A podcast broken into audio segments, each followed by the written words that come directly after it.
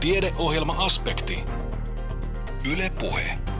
On jälleen aspektin aika. Lähetyksen kokoaa Kimmo Salveen. Tällä kertaa kuulemme ravitsemuksesta, ilmastonmuutoksesta ja rahapeleistä. Aluksi siis siihen ravitsemukseen urheilun näkökulmasta. Voiko kuntoliikkuja tai urheileva nuori mitenkään pärjätä tavallisella arkiruoalla? Savonia ammattikorkeakoulussa ravitsemustieteen lehtorina toimiva laillistettu ravitsemusterapeutti Sari Aalto topputtelee ruokaan liittyvää hypetystä. Hänen mukaansa trendidietit eivät sovi runsaasti liikkuvalle, eivätkä oikeastaan kenellekään. Mutta mitä kotikeittiössä pitää ottaa huomioon, jos vielä kasvuvaiheessa oleva nuori treenaa kovaa? Sari Aalto. No, urheilijanuoren ravitsemuksessa pitää huomioida tietenkin se, että, että, että energia menee siihen liikkumiseen ja, ja sitten vielä kasvuun voi mennä. Eli se on hirveän tärkeä asia. Tietenkin siinä pitää muistaa sitten se, että tässä vaiheessa vielä niin kuin ruokatottumukset muokkautuvat, eli, eli siinä on niin kuin hyvin herkkä vaihe, vaihe erilaisille vaikutteille, eli, eli siinä pitää niin kuin viestiä sitä, että, että perusterveellisellä ravitsemussuositusten mukaisella ruokavaliolla voidaan, voidaan pärjätä lähes tulkoon kokonaan, kokonaan tai ellei kokonaan, ja, ja tavallaan niin kuin lähteä niin kuin liikkeelle siitä, että ruoka on se, se, millä jaksaa liikkua ja millä päästään eteenpäin. Ja urheilusuoritukset voivat olla pelkällä ruoallakin hyviä. Niin, meillä puhutaan ravitsemuksesta ja ruoasta ehkä enemmän kuin koskaan ennen. Ja jotenkin tuntuu, että se on vaikeampaa kuin koskaan ennen se, se hyvä ruokavalion koostaminen, vaikka tietoa meillä toki on. Millainen tarve sitten on tällaiselle urheilijaa ja nimenomaan nuorten urheiluun liittyvälle ravitsemustietoudelle? No varmaan ihan yhtä tarpeen kuin meille kaikille, mutta, mutta tavallaan niin kuin, tietenkin toivoisin, että tässä olisi niin kuin kaikki voimat, niin kuin, tai niin kuin voimavarat käytössä, eli, eli että koulusta tulisi samaa viestiä koulun terveystietotunnilla, liikuntatunnilla, ehkä kotitaloudessa, joka on erinomainen kanava, koska siellä voidaan konkreettisesti valmistaa ja maistaa, eli, eli terveydenhuollosta tulisi samaa viestiä, eli tavallaan sellaisilta vaikuttavilta instansseilta tulisi samaa viestiä. Sittenhän me ollaan tässä hektisessä maailmassa, niin kuin media, media työntää monenlaista markkina, markkinavoiman voimalla, että et tota, se tietoristi viidakko on, on todella suuri.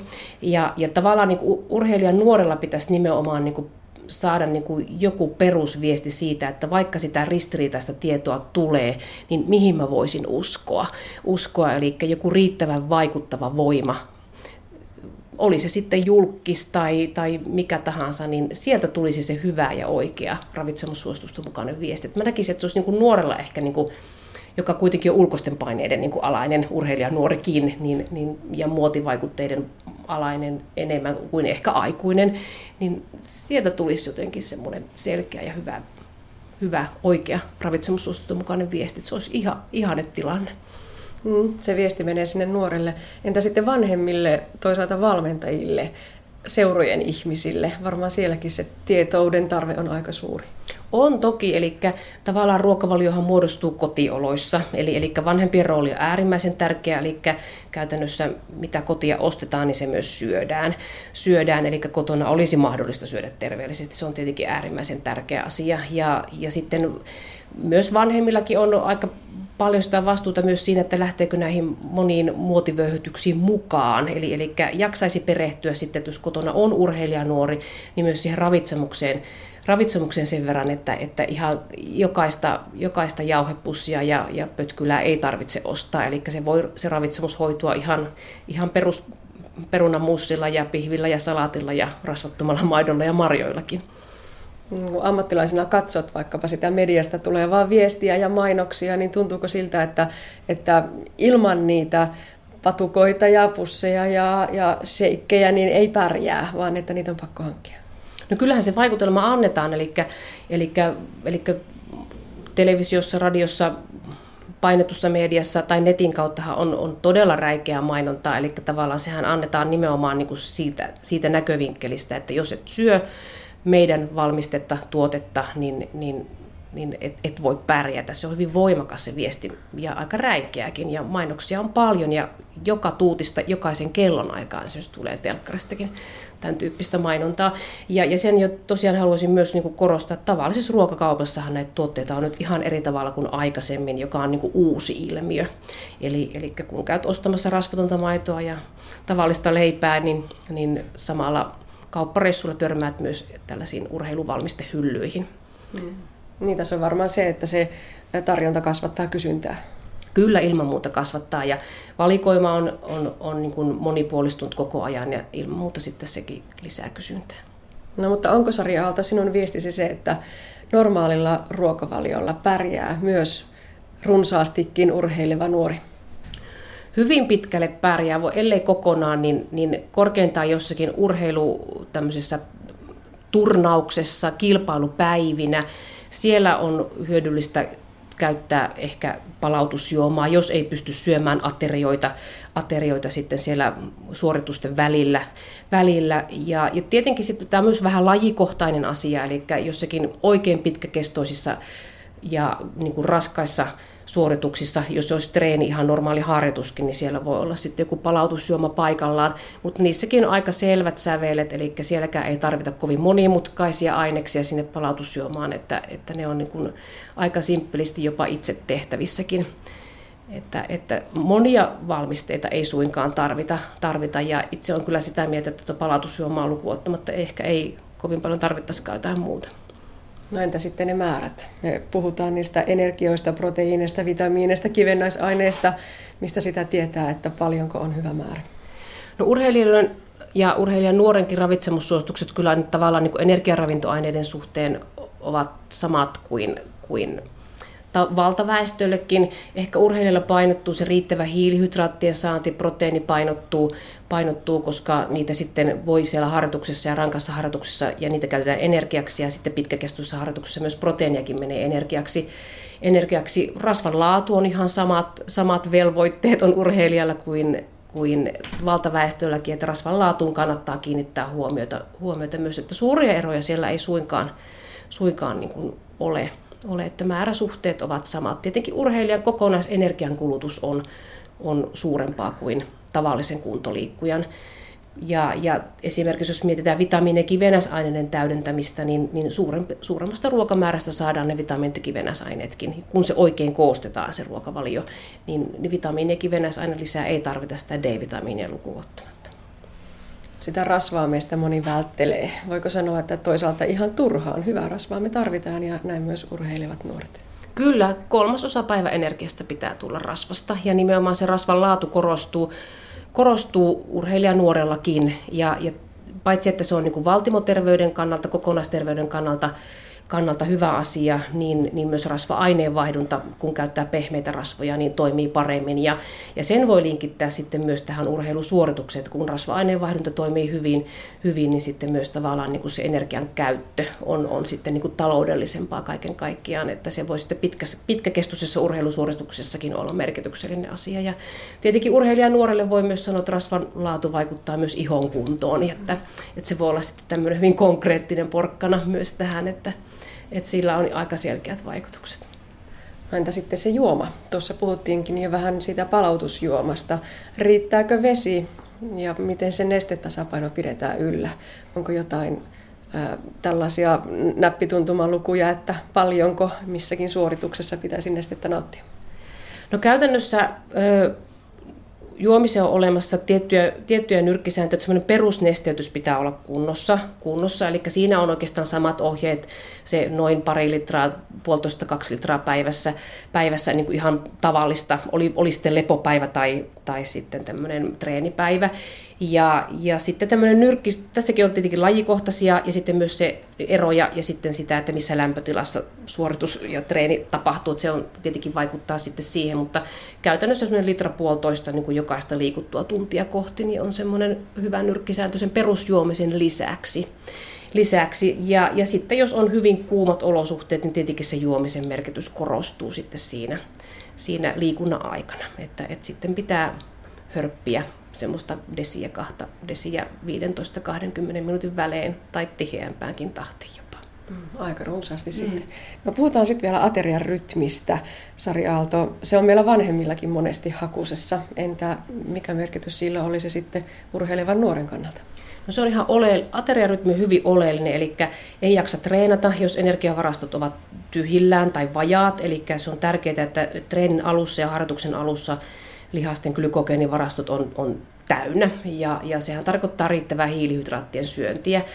syöntiä ja, ja tavallaan se riittävä hiilihydraattien syönti myös, myös niin kuin tarkoittaa sit sitä, että proteiinit ja rasvat saadaan sieltä sitten, lähinnä se rasva-aineenvaihdunta ja proteiiniaineenvaihduntakin sitten niin kuin käynnistyy, käynnistyy ja, ja ateriarytmitys on tietenkin tärkeää myös sen takia, että sä et pysty pysty täydellä vatsalla, vatsalla harjoittelemaan, eli, eli siinäkin on lajikohtaisia ja treenikohtaisia eroja, mutta muutama tunti ennen harjoitusta, harjoitusta on hyvä syödä hiilihydraattipitoinen välipala. Ja sitten harjoituksen jälkeen hyvä nyrkkisääntö on, on on, on sit se, että siellä on proteiinia sekä hiilihydraattia, eli mahdollisesti sitten sitä energiaksi käytettyä proteiinia heti täydennetään harjoituksen jälkeen. Ja tässä nyt sitten on myös lajikohtaisia eroja, mutta semmoinen hyvä nyrkkisääntö, että viimeistään tunnin kuluessa harjoituksesta pitää olla sitten se palauttava välipala. Mm. Tämä nyt joutuu vähän opettelemaan sellaista eväiden mukana kantamista, eikö? No tämä on tavallaan juuri se haaste, eli sitten jos siis koulupäivän jälkeen mennään, mennään heti treeneihin, niin kuinka sitä jogurttipurkkia tai rahkapurkkia siellä sitten kuljetellaan lämpimässä laukussa. Ja, ja, ja tavallaan tämä on sitten yksi näkökulma, joka sitten joissakin tilanteissa sitten puoltaa joidenkin hiilihydraattia ja proteiinia sisältävien valmisteiden käyttöä. Jos et pysty kuljettamaan sitä tavallista ruokaa, niin sitten on olemassa vaihtoehto. vaihtoehto mutta, mutta kuitenkin suosittelisin, että, että voisi vaikka mennä sen kaupan kautta tai koulupäivän jälkeen, että jos se on mahdollista, niin kuljettaa sitä tavallista ruokaakin mukana, mutta se on haasteellista. Tiettyihin lajeihin liittyy hyvin tiukkoja ulkonäköön ja siihen lajin harrastamiseen liittyviä paineita. Ajatellaan vaikkapa, että pitää pysyä tietyssä kuosissa tietyn kiloisena ja niin edelleen. Miten tänne syömispuolelle sitten nämä asiat heijastuu? No kyllähän siinä helposti tulee erityisesti rasvan nipistämistä esimerkiksi. Ja, ja, ja tavallaan vaikka kuinka olisikin niin kuin, painoluokka ja, tai vaikka tanssi tai joku tämän tyyppinen har, niin kuin laji, laji kyseessä, niin kyllä se tarvitaan kuitenkin niitä välttämättömiä rasvahappoja ja rasvaa ihan saman verran. Suositukset ovat ihan, ihan samanlaiset energiaravintoaineissa aineessa, eli, eli sen ei pitäisi vaikuttaa siihen. Ja, ja edelleenkin korostaa, että sielläkin tarvitaan sitä lihasvoimaa, vaikka onkin kyseessä tavallaan tämmöinen painoluokka, vaikka tanssi on hyvä esimerkki ehkä tästä laihduttamispaineesta tai tietyssä painossa pysymisen paineesta, niin, niin tarvitaan tietyt ravintoaineet joka tapauksessa ihan erityisesti, että et ei siellä voi niin kuin nipistää tai jättää mitään pois, että sielläkin tämä perussuostus toimii. Ja onko ehkä jopa niin päin, että silloin varsin pysyy kaikki kunnossa, kun pystyy pysymään siinä perusruokavaliossa? Kyllä, kyllä. Ja esimerkiksi tuo ateriarytmi on hirveän tärkeä, että aterian välit eivät veny liian pitkäksi, koska silloin ei tule sitä hillitsemätöntä ja hallitsematonta nälkää, nälkää jolloin syö ihan mitä tahansa, myös kaikkea epäterveellistä ja, ja runsaasti sokeria sisältäviä juomia ja, ja karkkeja ja niin edelleen. Eli, eli ateriarytmi on niin erityisen tärkeä just tämmöisissä niin tarkkuutta vaativissa lajeissa. No sitten vielä yksi näkökulma, trendidietit. Jälleen täytyy tänne aikuisten maailmaan verrata. Moni meistä lähtee kokeilemaan mitä ihmeellisimpiä diettejä sopii koneurheilevan nuoren ruokavalioon. Ne ei sovi kenellekään, erityisesti urheilevalle nuorelle, mutta eivät kenellekään. Että esimerkkinä nyt sitten tietenkin ehkä tämä viimeisin iso trendi puumi, joka liittyy tähän hiilihydraattien vähentämiseen, niin urheilijan nuorelle se ei sovi ollenkaan. Eli ei, ei jaksa liikkua, edes kuntoliikkuja ei jaksa liikkua vähän hiilihydraattisella ruokavaliolla, koska se on lihasten ensisijainen energian lähde. Eli, eli urheilevalle nuorelle tämmöinen hiilihydraattien vähentäminen tai karttaminen ei esimerkiksi sovi ollenkaan. Muutenkaan muistakaan trendidieteistä, niin, niin tavallaan niihin suhtautuu, että ne tulevat ja menevät, menevät ja onneksi menevät, mutta aina mokoma tulee uusia tilalle. tilalle eli, eli ravitsemussuositus on erittäin hyvä ohjenuora, jos haluaa niin kuin järkiperäistää sitä syömistä. Se on helppo ja käytännönläheinen ja itse asiassa vasta uusittu 2014 vuoden alussa ilmestynyt, eli varsin ajantasainen. Joo, ja jos haluaa sinne vaikkapa omalle nuorelle kotiin kertoa sen hyvän nyrkkisäännön, niin se on se vanha perinteinen lautasmalli. Siitä ei oikein voi erehtyä eikä hirveän pieleen mene, jos sitä pystyy noudattamaan. Kyllä, lautasmalli on erittäin hyvä ja lautasmallissa kannattaa muistaa, että, että lautasmalli-ideaahan voi soveltaa välipalaan, eli sen ei tarvitse olla lämmin ruoka, eli saantisuhteet on suunnilleen samat, samat ja lautasmallin peruna voidaan vaihtaa, vaihtaa välipalalla leipään tai, tai johonkin tämmöiseen muuhun vastaavaan viljavalmisteeseen, että, että lautasmalli-ideologia toimii myös välipalolla, aamupalalla ja iltapalallakin. Niin, sä Sari Aalto vedät täällä Savonia ammattikorkeakoulussa urheilijanuoren ravitsemuskoulutuksia. Mikä se on se pääviesti, jos haluaisit kiteyttää sen? Mikä se on se viesti, minkä toivot, että kun nuori salista lähtee, niin hänellä on ainakin sen vielä mielessä?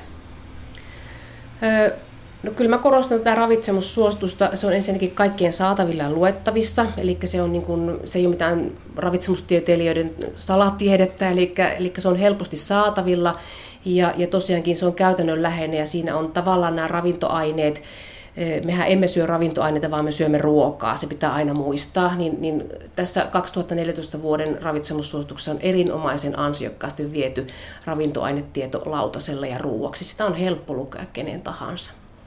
Näin kertoi urheilijan nuoren ravitsemuksesta Savonia ammattikorkeakoulussa ravitsemustieteen lehtorina toimiva lailliset ravitsemusterapeutti Sari Aalto.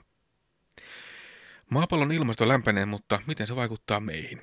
Jotkut povaavat Suomeen viiniviljelmiä ja toiset uutta jääkautta, mutta miltä Suomen ilmasto näyttää viimeisimpien tutkimusten valossa? Filosofian tohtori Santtu Mikkonen Itä-Suomen yliopistosta. Tällaiset säännölliset lämpötilamittaukset on Suomessa alkanut vuonna 1847 alkuun kuudella paikkakunnalla ja sitten mittausverkosto on kasvanut ja nykyisin noin parilla sadalla paikkakunnalla mitataan lämpötiloja, mistä sitten katsotaan, lasketaan tämä vuosittaiset keskiarvot. Ja ensimmäinen, mitä sitä havaitaan, on, että vaihtelua on hyvin paljon. Tuolla katsotaan, lämpimän vuosi Suomessa on ollut vuosi 38. Siellä on ollut keskilämpötila koko vuodelle noin neljä astetta. Mennään pari vuotta eteenpäin, niin ollaankin jo melkein asteen verran pakkasen puolella. Eli vaihtelu on valtavaa. Mutta sitten oikeita menetelmiä käyttämällä sieltä voidaan löytää tämmöinen keskimääräinen nouseva trendi. Täällä nähdään, että aina musta poikkiviiva tarkoittaa 10 vuoden keskimääräistä ja sillä menee keskellä sitten nouseva käyrä. Huomataan, että Suomen lämpötila on muuttunut. Tässä huomataan kolme erilaista jaksoa. Ensin on tämmöinen vähän loiman kasvun vaihe tuolta 1800-luvun puolivälistä tuonne 40-luvun alkuun. Sitten on pieni tämmöinen tasainen vaihe ja viimeiset 40 vuotta ollaan menty aika kovaa ylöspäin. Tässä on tämä tasainen vaihe, niin sitä nyt on arveltu, että mistä tämmöinen voisi johtaa, että yhtäkkiä on ilmastonmuutos pysähtynyt. Mutta siihen todennäköisiä vaihtoehtoja on se, että siinä maailmansotien aikana ja jälkeen teollisuus on lisääntynyt niin paljon, että siinä on tuotettu niin paljon rikkiä ja hiukkasia ilmaa, että ne on viilentänyt ilmastoa. Anton kertoo tämmöisestä efektistä tuossa myöhemmin vähän lisää. Ja sitten toinen mahdollinen vaihtoehto on auringon toiminnan hiljeneminen hetkeksi aikaa, joka on sitten vähän hidastanut tätä meidän viilenemistä tai lämpenemistä. No, mutta päästäänkö sitten kohta ostamaan terrasta viiniköynnöksiä ja laittamaan niitä pihalle pystyyn? Mutta valitettavasti ei tämä onnistua ainakaan ihan lähiaikoina. Että tässä nyt nähdään, taulukossa on keskimääräinen lämpötilan muutos tämän mittauksen 10 ensimmäisen ja viimeisen vuoden välillä. Ja siellä kun katsotaan näitä kesäkuukausia, nyt heinä ja elokuuta, kun lomalla pitäisi olla, niin lämpötilat ei ole hirveästi muuttunut 160 vuoden aikana.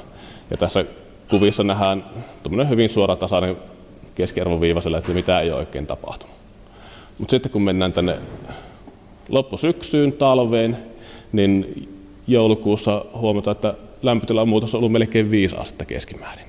Ja nämä on semmoisia lukemia, että ne alkaa jo näkymään meidän ilmastossa nimenomaan tämä kevään ja syksyn lämpötilan nousut, lumi sataa myöhemmin pysyvänä maahan, taas sitten lähtee keväällä aikaisemmin, jäät lähtee aikaisemmin. Eli tämä lumeen jään aika on lyhentynyt jo huomattavasti.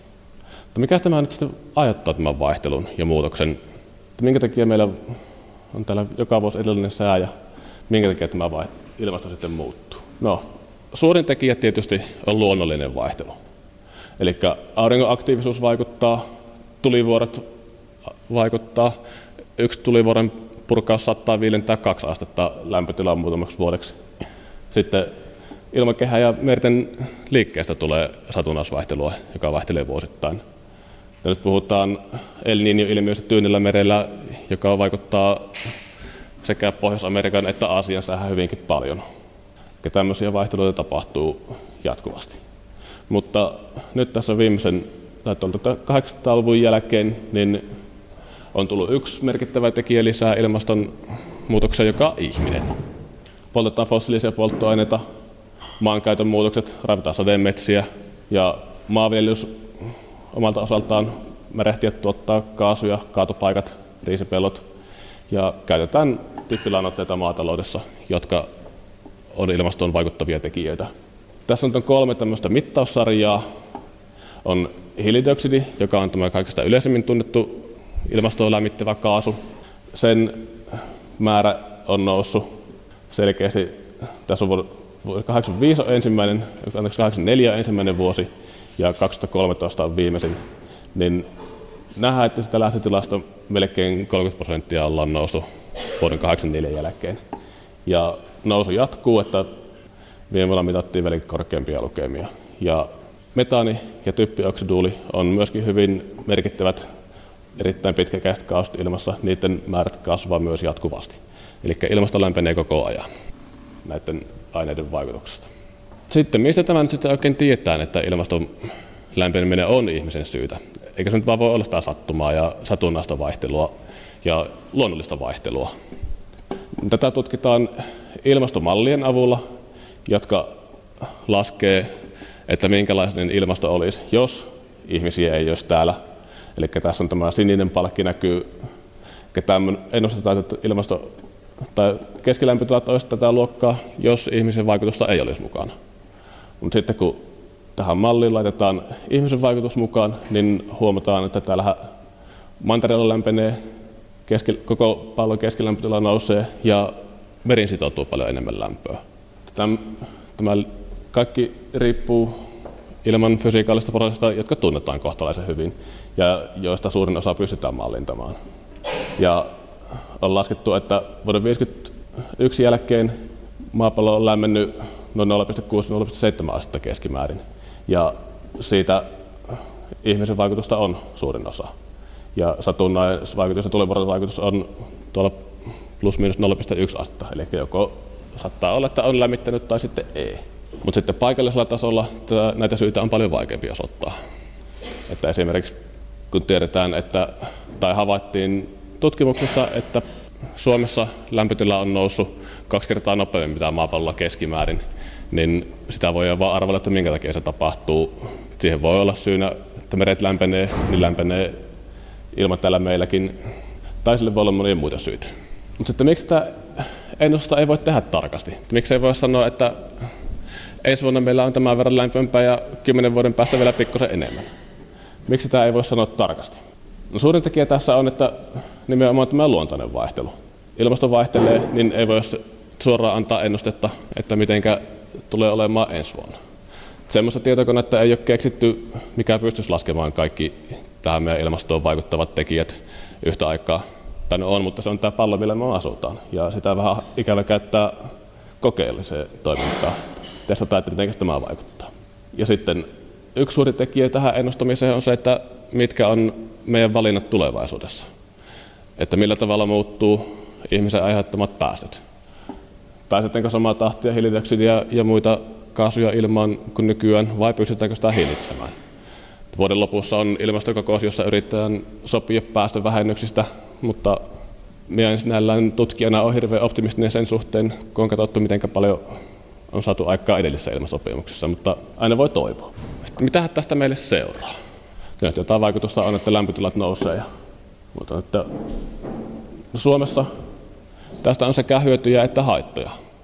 Hyötyjä nyt on se, että täällä on pikkusen lämpimämpää, kasvin kasvukausi pitenee, mutta muutoksen voimistuessa myös nämä kielteiset vaikutukset maailmanlaajuisesti voi ulottua Suomeen asti. Tänne voidaan saada tulvia, kuivuutta, rankkasateita, mitä nyt koetaan jo monella puolin maailmaa enenevissä määrin. Suuri tekijä voi olla se, että miten mannerjäätiköt sulaa. Nyt tuli Nasalta ennuste että merten pinta tulee nousemaan noin metrin seuraavan sadan vuoden aikana. Sitä voi miettiä, kun menee tuonne rannikolle katsoa, että nostaa merenpintaa metrin ylöspäin, että minne asti se ulottuu. Ja tietysti tämä ääritapaus on, että jos tuo Grönlannin jäätikkö tuosta kokonaan sulaa, niin merenpinta nousee seitsemän metriä. Se nyt ei ole ihan hirveän nopeasti tapahtumassa tämmöinen, mutta sitäkin voi kuvitella, että mitä se, missä asti se vesi silloin on. Mutta sitten hyvin paljon meihin vaikuttava tekijä on tuo golfvirta. Nämä jäätiköiden sulamista tuleva vesi saattaa muuttaa golfvirran suuntaa tai heikentää sitä, jolloin täällä Suomessa keskilämpötila voi tipahtaa jopa 10 astetta. Ja silloin meillä on täällä jo aika kylmä. Siinä kumoutuu kaikki nämä ihmisen toiminnasta aiheutuvat lämpenemisvaikutukset aika nopeasti. Sitten kun lämpötilat muuttuu, niin muutoksia voi tulla myös sateisuuteen. On ennustettu, että keskimääräiset sademäärät tulee nousemaan, koska maasta ja mereltä haihtuu enemmän vettä kuin on lämmintä, niin pitää sen sataa siltä alaskin. Niin se on ennustettu erityisesti Pohjois-Suomessa talviaikaan, sateen kasvaa, mikä nyt siellä sinällään on mukavaa, koska oletettavasti pohjassa on vielä pakkasta muutaman kymmenen vuoden päästäkin, eli siellä saadaan paljon enemmän lunta. Mutta etelässä ja näillä korkeuksilla sade tulee olemaan suurempilta osin vettä. Eli saadaan tämmöinen brittiläistyylinen ilmasto tänne, ei niinkään sitä Etelä-Eurooppaa, mitä moni toivoisi. Sadepäivien määrä lisääntyy, rankkasaden voimakkuus lisääntyy, ja sitten taas puotijaksojen pituus lyhenee. Ja tässä on ihan listattuna, että minkälaisia muutoksia tänne on odotettavissa mahdollisesti. Eli talvella muutokset on suurempia kuin kesällä, ja lämpötila nousee, sademäärä kasvaa, lunta ja routaa on vähemmän, ilma muuttuu kosteammaksi ja pilvisyys lisääntyy. Eli vaikka on vähän lämpimämpää, niin ei sitä silti ole hirveän mukava lähteä tuonne Väärille aurinkoon ottamaan, jos taivas on pilvessä koko ajan. Eli kesäpuolella lämpötila kanssa vähän nousee, mutta vähemmän kuin talvella. Helteet lisääntyy ja vastapainoksi saadaan lisää rankkasateita. Sadepäivien määrä ja pituus ei välttämättä liity tai muutu keskimäärin, mutta vaihtelevuus lisääntyy paljon. No, tässä nyt on sitten ihan pähkinänkuoressa muutamalla pointilla, että minkälaista tai mitä tässä nyt on tullut puhuttua. Eli yksittäinen säätilanne tai yksittäisen vuosi ei todista eikä kumoa ilmastonmuutosta. Tämä on sellainen asia, mikä sotketaan hirveän monta kertaa puheessa. Todetaan, että nyt on kylmä kesä, nyt on ilmastonmuutos peruttu, tai nyt on niin paljon lunta talvella, että ei tämä ilmastonmuutokaan. Tai sitten nyt on hirveät helteet, että kyllä nyt selvästi ilmasto on lämmennyt. Näitä kaikkia tässä viimeisen vuoden aikana kuuluu joitakin kertoja. Mukana aina luonnollista vaihtelua, eli sitä sattumaa, että sitten myös tämä ilmastonmuutoksen vaikutusta, joka vaikuttaa tietenkin vähän hitaammin. Luonnollinen vaihtelu kiihdyttää tai hidastaa muutoksia. Sitä ei voi täysin ennustaa, että mitä tapahtuu. Mutta sitten monet nämä viime vuosina koetut myrskyt ja muut epätyypilliset tilanteet säässä niin sopii arvioihin näistä yleistävistä sääilmiöistä. Näin pohti tieteenpäivillä Kuopiossa filosofian tohtori Santtu Mikkonen Itä-Suomen yliopistosta. Jos ilmasto siis lämpenee, voisiko sitä hillitä ilmastoa muokkaamalla? Keinoja löytyy, mutta niihin liittyy myös suuria riskejä ja epävarmuuksia. Ilmastonmuokkauksesta puhui tieteenpäivillä tutkija filosofian maisteri Anton Laakso Ilmatieteen laitokselta. Joo, tosiaan hyvää iltapäivää vaan kaikille minunkin puolestani. On Anton Laakso, työskentelen Ilmatieteen laitoksella ja tein väitöskirjaa aiheesta ilmastonmuokkaus, josta teille kohta kerron. Mutta ennen kuin sanon sanakaan ilmastonmuokkauksesta, niin pysytään vielä tässä kesässä Öö, tässä on vähän samantyyppinen kuva kuin mitä Santtu äsken näytti. Tämä on NASA julkaisi joskus viime kuussa Twitterissä kuvan siitä, miten keskimääräiset kesäkuun lämpötilat on tänä vuonna eros keskimääräisesti kesäkuun lämpötiloista. Ja ensimmäisenä tässä pistää silmään se, että lottovoittoisuus Suomessa, kaikkialla muualla lämmintä, mutta Suomessa ollaankin jo vietetty keskimääräistä kylmempää kesää. Pikkasen lohduttaa se, että Ruotsissa on vielä sinisempää väriä kuin meillä, mutta hyvin vähän. Öö, mutta se ei ollut se, mitä mä tästä halusin teille sanoa, vaan se, vaan haluan sanoa sen, että varmaan olette kaikki mun samaa mieltä siitä, että meillä on ollut selkeästi keskimääräistä kylmempi kesää. Että jokainen on huomannut sen, että, että on ollut tosi, tosi kylmä, varsinkin kesä ja heinäkuu. Mutta siltikin, kun katsoo tätä karttaa, niin ei tuolla Suomen kohdalla nyt näykään tuommoista tumman sinistä ja violettia, vaan vaaleansinistä ja valkoista. Ja vaikka tämä ero tässä kartalla näkyy näin pienenä, niin silti se on jokaisen tosi helposti aistittavissa ja huomattavissa. Mutta miten sitten tulevaisuudessa? Tämän vuosisadan lopulla maailma saattaa näyttää tältä. Siellä alkaakin olla jo aika iso asteen erot, erot lämpötilassa Suomessakin. Ja tämä on jo niin iso ero, että varmasti jokainen huomaa sen. Ei voi sanoa, että ilmastonmuutos tai ei voisi tulevaisuudessa huomata. Ja tämä on se ongelma. Ilmasto tulee lämpenemään. Tuossa näette vasemmalla, miten hiilidioksidipitoisuus arvellaan kasvavan ilmakehässä tällä vuosisadalla. Ja tässäkin jo oletetaan, että me saadaan tehtyä jonkinlaisia päästövähennyksiä. Oikealla näette sitten, miten lämpötila mahdollisesti tulee seuraamaan tätä hiilidioksidin kasvua. Eli ei hirveän hyvältä näytä tällä hetkellä. Ja kyllä me kaikki tämä tiedetään. Ei niitä ilmastokokouksia turhaan pidetä. Siellä pohditaan keinoja, millä me voitaisiin hillitä päästöjä, mutta silti me ei olla niissä onnistuttu. Ja tilanne näyttää edelleen todella uhkaavalta. Ja ongelmana on myös se, että hiilidioksidi on pitkäikäinen kaasu. Se pysyy tuolla ilmakehässä vuosikymmeniä. Ja vaikka tässä minun saarnatessa te saisitte jonkunlaisen vihreän pyhän hengen ja lähtisitte onnistuneesti levittämään sanaa tuonne ihmiskuntaan, ja kaikki, lopettaisi, kaikki ihmiskunnassa lopettaisi välittömästi kaikki päästöt, niin silti se hiilidioksidi, mikä siellä ilmakehässä on, lämmittää vielä maapalloa vuosikymmeniä. Ja vielä asiaan tekee pahemmaksi, että lämpeneminen kiihdyttää lämpenemistä. Ehkä selkeä ja ymmärrettävä esimerkki on jäätiköt. Jäätiköt heijastaa auringonvaloa sel- tosi hyvin takaisin avaruuteen, joten vähemmän energiaa pääsee maan pinnalle. No, ilmaston lämmentessä näiden jäätiköiden pinta-ala pienenee jatkuvasti, jolloin yhä suurempi osa sitä auringosta tulevasta valosta niin pysyykin täällä maan pinnalla, eikä heijastu pois. Joten lämpeneminen kiihtyy. Vielä isompi uhka on metaanin vapautuminen. Tuonne on jäätikön routaan sitoutunut hurjat määrät metania, ja ilmaston lämmetessä tämä metaani saattaakin vapautua sieltä ja päästä ilmakehään. Ja metaani on vielä hiilidioksidiakin voimakkaampi kasvihuonekaasu. Ja tämä saattaa kiihdyttää ihan ilmaston lämpenemistä tosi paljon. Ja kaikista pahin tilanne onkin, että meillä on jossain vaiheessa hallitsematon lämpeneminen, jolle me ei voida tehdä yhtään mitään. Ilmasto lämpenee useilla asteilla ja me ollaan voimattomia. Ja nyt ollaankin ruvettu sitten pikkuhiljaa miettimään, että mitä sitten, jos ei päästöjä saada vähennettyä. Olisiko meillä jotain vaihtoehtoja, millä me saataisiin ilmastoa viileämmäksi. Ja katsotaanpa taas lämmötilan muutoskuvia. Ei nyt tulevaisuutta, vaan menneisyyttä viimeiseltä vuosisadalta. Näette, että ilmasto on, ilmasto on lämmennyt hyvinkin paljon viimeisen vuosisadan aikana, mutta sitten siellä on tuommoisia lyhyempiä ajanjaksoja, jolloin ilmasto on hetkellisesti viilentynyt. Osa näistä on ihan jotain satunnaista vaihtelua, mitä me ei osata sanoa, mistä se johtuu, joista me, joistakin me tiedetään. Mutta sitten on joitakin vuosia tuolla, mitkä me pystytään selkeästi liittämään johonkin tiettyyn tapahtumaan tällä maapallolla. Ja niitä näette tässä. Nämä on kaikki isoja tulivuoren purkauksia. Ja huomaatte, että jokaisen tulivuoren purkauksen jälkeen siellä on tuommoinen parin vuoden mittainen ajanjakso, jolloin ilmaston lämpötila on tippunut. Ja viimeisin näistä nyt on ollut Pinatopon purkaus, tuossa vähän yli 20 vuotta sitten. Ja mitä tuolloin tapahtui, ja muu, näissä muissakin tulivuoren purkauksissa, niin on, että näistä tulivuorista purkautuu suuret määrät rikkidioksidia ilmakehään. Siellä tämä lopulta tämä rikkidioksidi muodostaa sulfa, sulfattihiukkaspeiton, joka äh, leviää koko ilmakehään, ja tämä sulfattihiukkasen peitto heijastaa auringonvaloa takaisin avaruuteen, jolloin maanpinnalle tulee vähemmän energiaa ja ilmasto viilenee.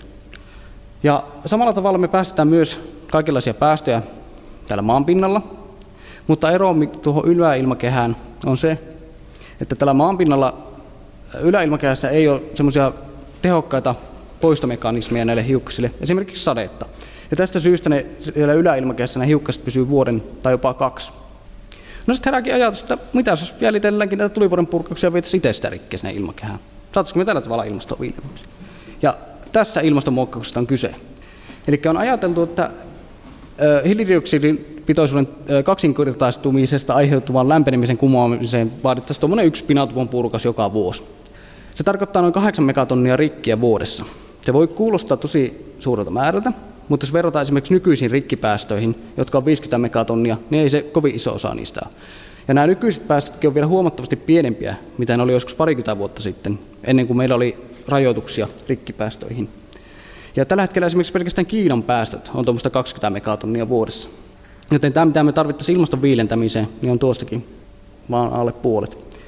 Ja ajatuksena olisi, että tätä rikkiä voitaisiin viedä tuonne yläilmakehän 20 kilometrin korkeuteen suurin piirtein ja päivän tasajalle, josta se sitten leviäisi ilmakehän virtausten mukana ympäri, ympäri ilmakehää. Tätä rikkiä voitaisiin viedä käyttämällä esimerkiksi kuljetuslentokoneita, ehkä mahdollisesti jopa kaupallista lentoliikennettä, jos meillä olisi tulevaisuudessa tämmöisiä Concordin tapaisia yliäänikoneita. Mahdollisesti voitaisiin käyttää tykkejä, kuuma-ilmapalloja, tai sitten voitaisiin rakentaa ihan korkeita torneja, jos meillä esimerkiksi nanoteknologian myötä olisi tulevaisuudessa käytössä jotain kevyitä ja vahvoja materiaaleja. Nämä ei suinkaan ainoat menetelmät, millä me voitaisiin tällä tavoin keinotekoisesti viilentää ilmastoa. Tuossa näette oikealla kuvan, ja näette tuossa pilvien seassa tuommoisia pilvivanoja, se on selkeästi tiheämpiä pilvejä. Ja nämä on ihan laivareittejä, niistä on laivat kulkenut ja niiden perässä on sitten muodostunut tuommoisia tiheämpiä pilviä. Ja tämä johtuu siitä, että ilmakehässä pilvet koostuu pilvipisaroista. Ja nämä pilvepisarat syntyy tämmöisen tiivistymisytimien ympärille, eli hiukkasien päästöjen ympärille. Ja mitä enemmän on päästöjä, sitä enemmän on pilvipisaroita ja sitä heijastavampia pilvet on. Ja tästä syystä tulee, on laivan perässä tullut päästöjä ja sen perässä on tullut heijastavampia pilvejä. Ja tätä voitaisiin tehostaa ihan vain sillä, että lisättäisiin polttoainetta rikkipitoisuutta laivoissa. Se nyt on pikkasen päinvastaista kuin mitä tähän mennessä on tehty, mutta ainakin ilmasto sillä viilelisi. Kuitenkin yleisesti ajatellaan, että tämä ei ole se tehokkain tapa, tapa palkasta pilviä, vaan parempi tapa olisi käyttää tämmöisiä miehittämättömiä aluksia, jotka seilaisi ympärissä valtameriä ja suihkuttaisi merivettä, merivettä ilmaan. Merivesiä on suolasta, joten siellä on suola, suolakiteitä, suolahiukkasia, ja nämä voisi toimia pilvien tiivistymisytiminä. Ja tällä tavalla saada valkempia pilviä. Muita keinoja on sitten maanpinnan vaalentaminen. Voitaisiin peittää aavikot jollain heijastavalla materiaalilla, muuttaa kasvillisuutta heijastavammaksi. Nämä on hyvin tehottomia menetelmiä ja niihin sisältyy hyvin paljon riskiä. Toisaalta me voitaisiin vaalentaa rakennuksia, mutta rakennusten osuus maapallon kokonaispinta-alasta niin ei ole mikään järkyttävän suuri, joten kovin iso viilennyskään ei tällä tavoin saataisiin. Mutta ehkä se voitaisiin sitten säästää esimerkiksi lämmityskustannuksissa. Sitten varmasti tehokas keino olisi vie peilejä avaruuteen, mutta niin kuin arvaatte, niin ei ehkä ihan helposti toteutettavissa ole tämmöinen. Eli vielä pitäisi vähän teknologiassa päästä eteenpäin, sekä tämä vaatisi aika paljon myös taloudellisia panostuksia. Mutta tämä ei myöskään ihan ongelmaton tämä ilmastonmuokkaus. Yksi ongelma on, että tämän tyyppinen ilmastonmuokkaus ei tee mitään sille hiilidioksidille, mitä tuolla ilmakehässä on. Se edelleen pysyy siellä. Me vaan ainoastaan kumotaan siitä aiheutunut lämpeneminen. Ja hiilidioksidi aiheuttaa myös muitakin ongelmia, esimerkiksi merten happamoitumista. Ja tähän ei ilmastonmuokkaus auta yhtään mitään. Toisaalta myöskin ilmastonmuokkausta olisi jatkettava niin pitkään, kun ne päästöt on korkeat. Ja aika ongelmallinen tilanne onkin, että jos me jouduttaisiin tämmöisessä tilanteessa, me käytetään ilmastonmuokkausta, niin yhtäkkiä lopettamaankin se. Esimerkiksi rahat loppuu, tai sitten me huomataan, että sitä ilmastonmuokkauksesta onkin jotain ikäviä seurauksia, me ei voi sitä enää jatkaa. Tuossa näette kuvassa on ö, aloitettu vuonna 2000 ö, tuo mustakatkoviivan, miten lämpötila kehittyy tällä nykyskenaariolla. Ja punainen viiva on sitten skenaario, jossa ilmastonmuokkaus on aloitettu vuonna 2020 ja yhtäkkiä lopettu tuolla 2080. Tällöin lämpötila nousee hyvin nopeasti lähelle, lähelle sitä, mitä se olisi ollut ilman sitä ilmastonmuokkausta. Ja tämä on jo niin nopea muutos ilmastossa, että luonnon ja meidän ihmistenkin ne on hyvin vaikea sopeutua näin nopeaseen muutokseen.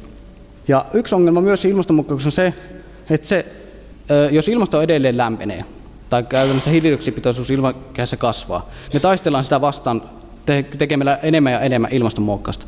Jossain vaiheessa me ollaankin tilanteessa, että se ilmastonmuokkaus ei enää toimikaan, ja se, sen teho heikkenee. Ja sitten meillä onkin semmoinen mukava tilanne, että meillä lämpenee ilmasto, ja me joudutaan sitten tekemään ilmastonmuokkausta. Ja ei ole todellakaan mikään ihanteellinen tilanne. Muita sivuvaikutuksia on otsonikato. Ilmastonmuokkaus vaikuttaa siihen, eikä mitenkään hyvällä tavalla.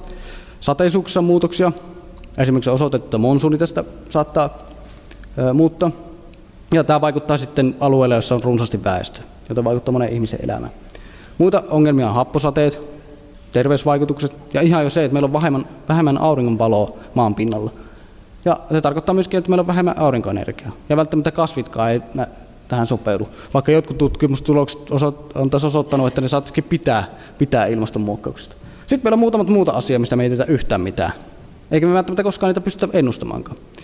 Ja, ja sitten käyttämällä viimeisiä visualisointityökaluja ja omia lahjoja näytän teille erään ongelman, mikä saattaa seurata. Ajatellaan, että vuosi 2010. Meillä on Florida. Siellä on mukavat oltavat. Ja samoin meillä on saari Tyynellä merellä, jossa on oikein viihtyisempää. Mutta sitten tulee ikävä ilmastonmuutos ja kummassakin lämpenee. No mutta ei hätää, mehän voidaan muokata ilmastoa. Ja Floridassa on taas kivaa, eläkeläiset on tyytyväisiä siellä. Mutta Saarilla ei käykään niin hyvin, vaan siellä kylmeneekin liikaa, ja sinne tulee jääkarhuja jäälautolla. Ja jotta se olisi mahdollisimman ikävää, niin vielä sateisuuskin lisääntyy. Joten tämä nyt on ehkä pikkasen kärjistetty esimerkki, ei jääkarhuja jäälautolla mene minnekään, mutta niin tota, tämä osoittaa kuitenkin sen, että, että ilmastonmuokkaus saattaa jollain alueella vaikuttaa suotuisasti ja jollain alueella epäsuotuisasti. Ja sitten jos kuvitellaan tämmöinen tilanne, että se USA on se paikka, jossa se vaikuttaa suotuisasti, ja jossain saarella Tyynellä merellä epäsuotuisasti. Niin eipä ole hirveän vaikea arvata, kun pitää päättää, että tehdäänkö ilmastonmuokkaista vai ei. niin kummanko sanalla näitä on enemmän painoarvoa. Ja tämä onkin yksi isommista ongelmista. Kuka päättää, miten paljon me tehdään ilmastonmuokkausta, tehdäänkö sitä ylipäätänsä. Ja tuota, esimerkiksi annetaanko me valta jollekin idiotille ilmastotutkijalle, joka saa säätää termostaattia mielensä mukaan. Vai tehdäänkö me esimerkiksi YK alaisuuteen joku taho, joka päättää tästä kaikesta. Mutta niin, tähän liittyy vielä semmoinenkin ongelma, että välttämättä sitä ei tarvitse edes yhteisesti päättää. Ilmastonmuokkaus voi olla niin halpaa, että kuka tahansa sitä pystyy tekemään.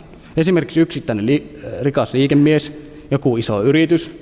Esimerkiksi jos Google on harmissaan siitä, että palvelimet kuumelee liikaa ja ajattelevat, että pari asetta viileämpi ilmasto olisi kivempi, niin se pystyy sen tekemään. Omatoimisesti viilentää ilmastoa. Ja mahdollista on myös sekin, että tätä joskus tultaisiin käyttämään asekäytössä. Ja sehän nyt ei ole ikinä, ikinä kovin kiva juttu. Ja yksi aihe, mikä aiheuttaa myös huolta, on, että mitä sitten, jos me tarvitaan vaihtoehto ilmaston lämpenemiselle tai päästöjen vähentämiselle.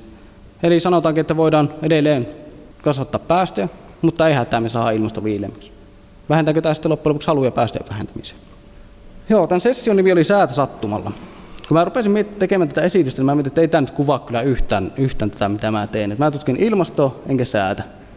Mutta sitten kun mietin asiaa tarkemmin, niin säätä sattumalta kuvaa oikein hyvin ilmastonmuokkausta ja sen seurauksia. Ilmastonmuokkaus loisi olosuhteet, joissa me ei välttämättä tiedä yhtään mitään. Meillä on jonkunlainen käsitys, mutta mikä ilmastomalli ei ole täydellinen. Me ei koskaan pystytä mallintamaan kaikkea, mitä täällä tapahtuu. Toista me ei myöskään voi testata ilmastonmuokkausta, koska se, että me saadaan kaikki tieto ilmastonmuokkauksesta, tarkoittaa sitä, että meidän pitäisi testata sitä täysmittaisesti, ja silloinhan se on jo ilmastonmuokkausta.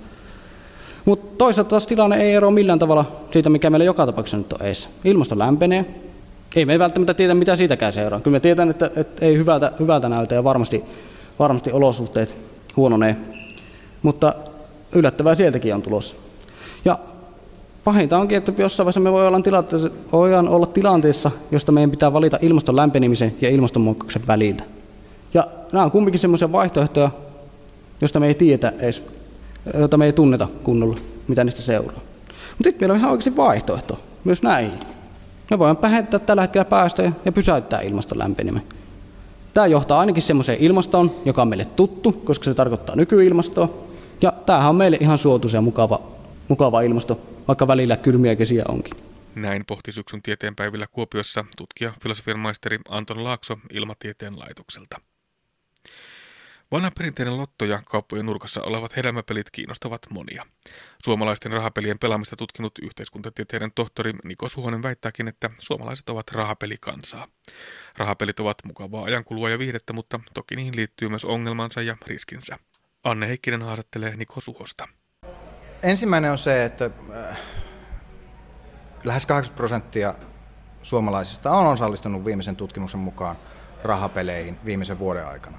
Ja se on aika korkea määrä no, niin sanotusti. Ja sitten toinen merkittävämpi kenties tässä on se, että me ollaan aika kärkikastia siinä, kuinka paljon me käytetään rahaa käytettävissä olevista tuloistamme. Siis nyt täytyy muistaa se, että se absoluuttisesti se rahasumma ei ole kovinkaan suuri käytettävistä olevista tuloista, mutta se, että kun sitä verrataan samanlaiseen mittariin kansainvälisesti, niin me ollaan itse asiassa Australian, Singaporen ja Kanadan jälkeen sitten jo neljänneksi, ää, neljänneksi suurin kansa siinä, mitä me käytetään sitten rahaa noihin rahapeleihin. Mm, eli rahapelikansaa, näin voi sanoa. No, kyllä. Joo. Tota, Matti Meikäläinen ensimmäisenä ajattelee, että rahapeleistä tulee mieleen se lotto, mutta se on vain yksi osa rahapelejä. Joo, kyllä. Tokihan se meille suomalaisille on tutuin peli ja varmasti siinä, kun puhutaan 80 prosentista, niin se lotto on se suosituin, mitä ihmiset pelaavat.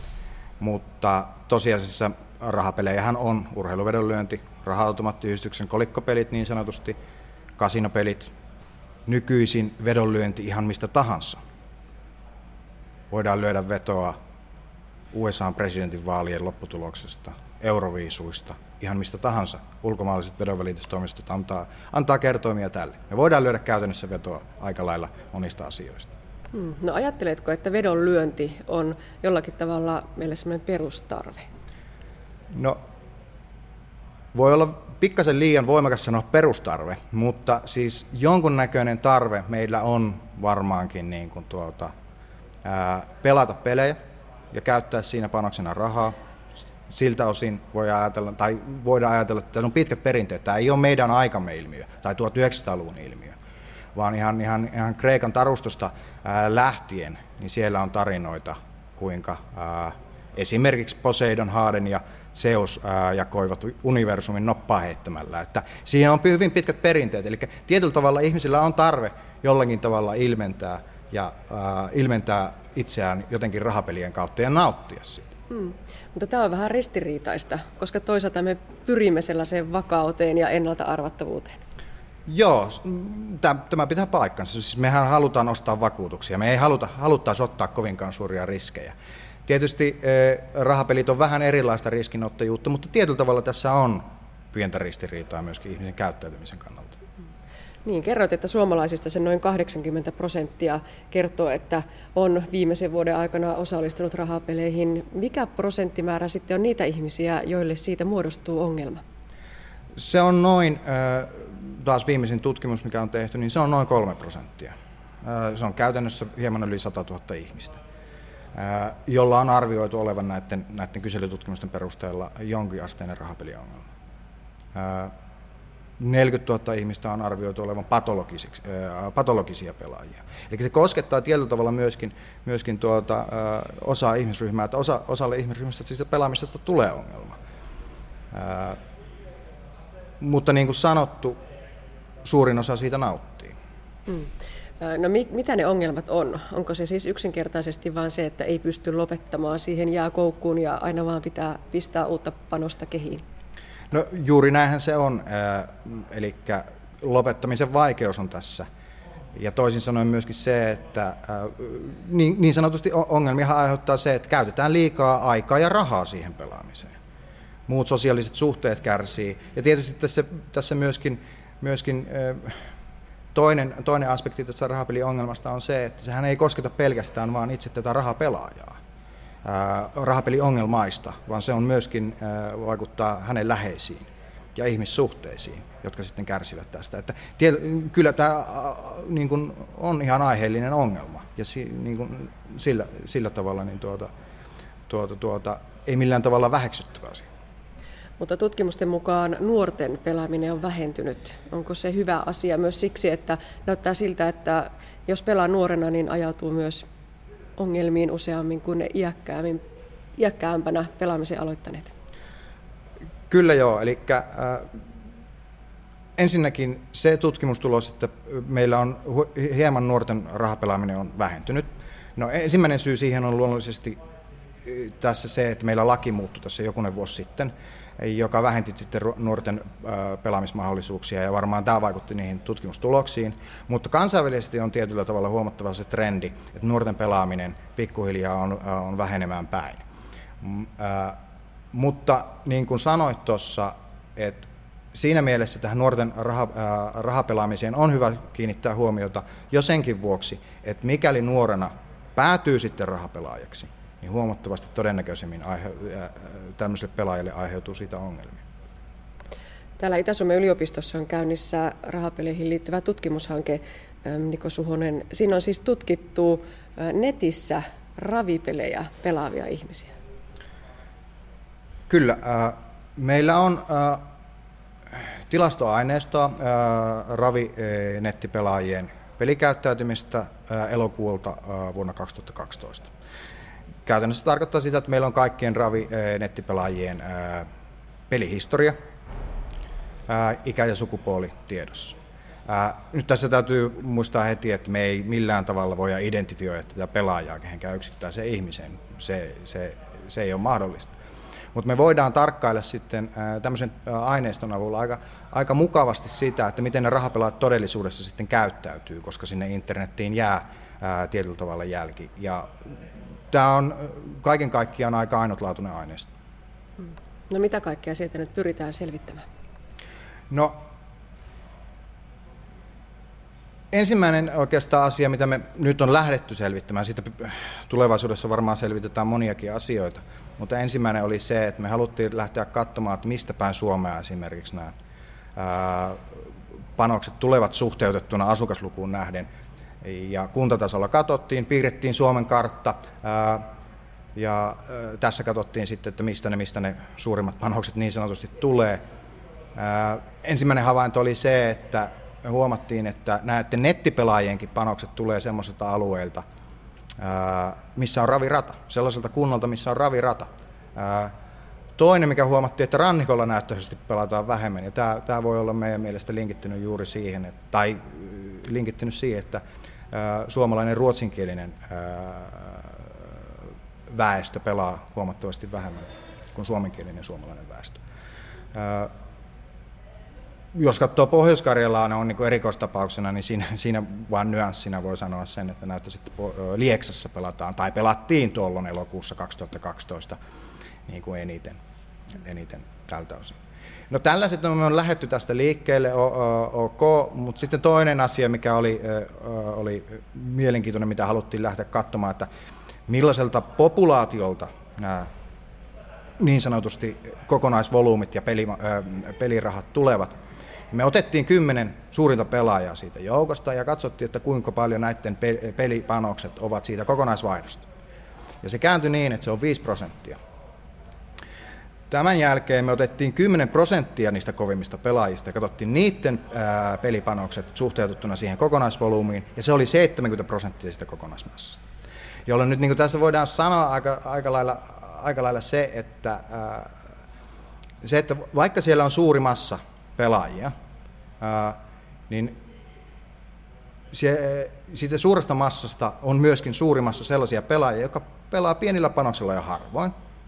Ja sitten on pie, vähän pienempi porukka, mikä on todella aktiivista. Se käyttää rahaa ja aikaa sitten tuota tähän pelaamiseen.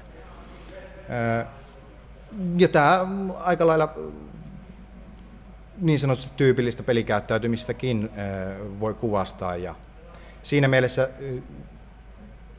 voi myöskin tuota, vertailukohdaksi ottaa se, että minun mielestä myöskin alkoholitutkimuksesta on jonkun, jonkinlaisia tämmöisiä tuloksia myöskin, että siellä kokonaisma- kkonaiskulutuksesta hyvin pieni osa käyttää sitä ää, suuren massan, mutta sitten on niitä todella vähän käyttäviä alkoholin kuluttajia. Tässä voi olla jotakin niin kuin samantyyppistä ilmiötä. Mm. No mitä luulet ylipäätään, Niko Suhonen, mihin suuntaan suomalaisten pelaaminen menee? Se on nyt niin kovin helppoa, kun ei tarvitse enää mennä sitä lottokuponkia hakemaan kioskelta, vaan voi vaikkapa puhelimelta tai mobiililta mistä tahansa tehdä sen veikkauksen tai, tai pitkävedon tai minkä tahansa. No juuri näin. Eli sehän on muuttanut tämä internet ja käytännössä meidän mobiililaitteet on muuttanut tämän kulutuskäyttäytymisen niin kuin aivan totaalisen erilaiseksi, koska se ei ole sidottu aika eikä paikka. Itse luulen näin, että se pelaaminen yhä enemmässä määrin siirtyy sinne internettiin niin kuin tietysti monen, monen muunkin asian kulutus, ei, pelkästään pelaaminen, mutta pelaaminen itsessään varmaan siirtyy internettiin, koska se on huomattavasti helpompaa mm, tältä osin. Mutta toisaalta on myös näin, että se netti lisää niitä ongelmapelaajien ongelmia. Kyllä siis siinä mielessä, että aavistuksen meillä on tutkimustulosta siitä, että, että nämä ongelmapelaajat käyttää internet, internettiä pelivälineenä huomattavasti enemmän. Ja äh, tämä on tietyllä tavalla myöskin varmaan ilmiötä siihen, että koska se ei ole sidottu aika eikä paikkaa. Voit pelata 24 tuntia vuorokaudessa. Ennen kun piti mennä raveihin, niin silloin piti olla siellä paikalla ja kun ravit loppu, niin sitten piti äh, niin sanotusti lopettaa se pelaaminen ja siihen tuli tauko. Nykyisin tällaista vaihtoehtoa ei ole. Toisaalta internet kyllä mahdollistaa myöskin hyviä työkaluja sellaisille pelaajille, joka haluaa kontrolloida omaa pelaamistaan että niitä on käytettävissä, käytettävissä myöskin, että aika näyttää sitten, että kuinka toimivaksi nämä työkalut sitten tulee siihen. Mm. No ihan loppuun vielä se pohjimainen kysymys, että ovatko rahapelit viihdettä vai ongelma? Minun mielestäni ne on viihdettä. Tämä on sillä tavalla taloustieteellinen näkemys, koska, niin kuin sanoin, 80 prosenttia tykkää pelata.